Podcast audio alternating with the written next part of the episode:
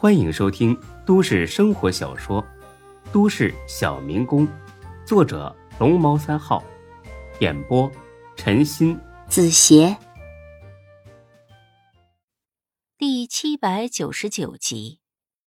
若是之前，周涛肯定不会把自己的来意告诉马平，毕竟这件事太严重了。马平虽然是中国政的心腹，但这种事知道的人。越少越好，就算中国正自己也未必会告诉马平。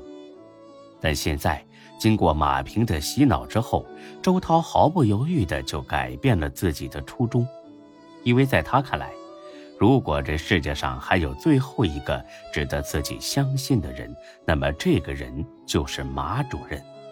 什么叫能力？这就叫能力。堂堂市公安局办公室主任。中国政的头号心腹就是这么的牛逼，不过周涛还是有点为难。说是肯定要说了，但具体怎么说呢？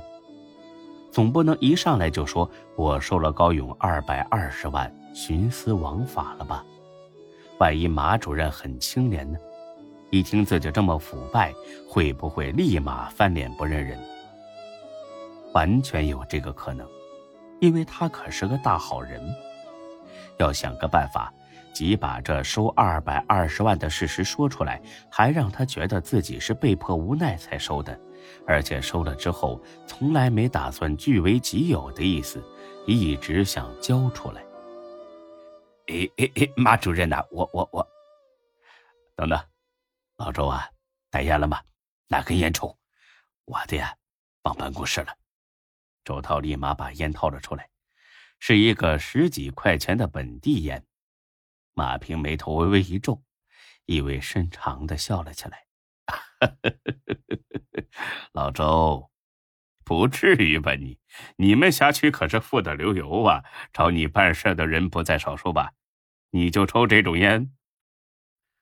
周涛平时当然不抽这种烟，这是为了今天来市局特意准备的。来之前，他可是做足了准备的。一句话，要从各个方面让钟局长觉得自己很清廉，比如穿的朴素点，换一块普通手表，换一盒普通的烟。哎呀，马主任呐，不怕你笑话，您是领导，找您办事的人多，我只是个所长，没几个人瞧得上眼，所以日子过得很紧吧。就我那点工资啊，这烟呢，都快抽不起了。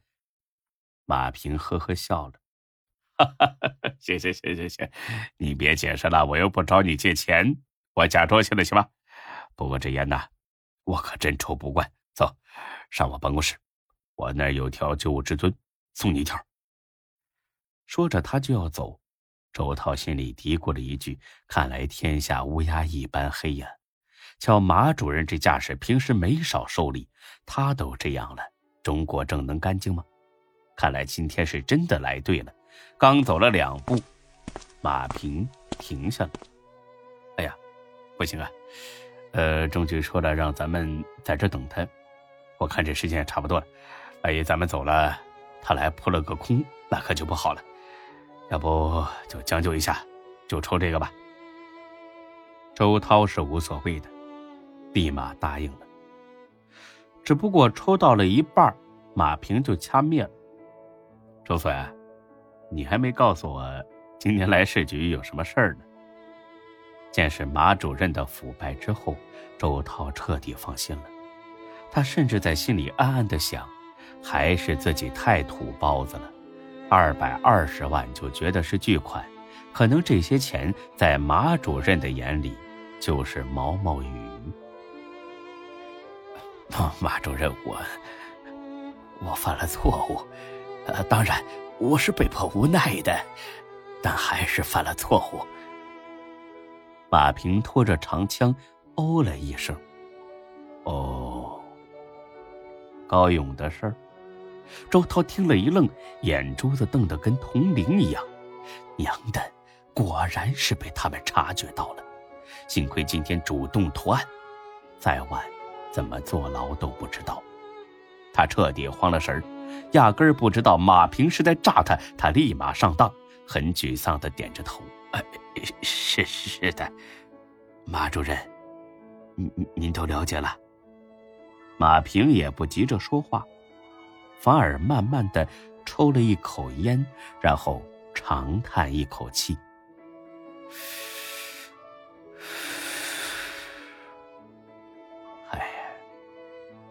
老周啊。”你老糊涂啊！怎么能做这种事儿呢？以为自己做的天衣无缝、滴水不漏，是吧？我告诉你，市局盯高勇已经好几年了，所有跟他来往的人，我们都是掌握的一清二楚。至于那些拿了他东西和钱的，更是一个不落。你呀。当年也是立过功、受过表彰的，怎么能犯这么低级的错误呢？可惜呀，可惜呀！看着马平连连摇头，周涛就差没跪下磕头了。他本以为自己很小心谨慎，谁料被人捏得死死的，失败，太失败了。不过到了此时此刻，还得是给自己找一条活路。马主任呐，我是被迫无奈。我不是诚心犯错呀。是不是诚心的不重要，重要的是你做过什么。不过老周啊，我跟你说句实话，这个时候你能来主动坦白，是最明智的。你也知道，咱们中局这个人护犊子，只要你去好好认个错，再把东西交出来，他是不会拿你开刀的。况且现在高勇的事情已经定下来了，我告诉你吧。这小子是死定了，所以你最好把事情经过说的详细一些，看看能不能尽量把这个责任推到高勇身上，明白吗？周涛当然明白，这话的意思就是把高勇送给你的钱交给钟国正，然后你就没事了。周涛心里几乎毫不犹豫的答应了。到了这个时候，他才知道钱那都是狗屁，只有命才是最重要的。他决定自己一毛钱也不留，二百二十万一分不少的交给钟国正，就当是破财免灾。明白，马主任，我我明白。嗯，那就好。那你先跟我说说，怎么认识高勇的？啊，是这样的，呃，高勇呢，原本是我们辖区的一个小混混，开 KTV 和酒吧的，有点小名气，但算不上厉害。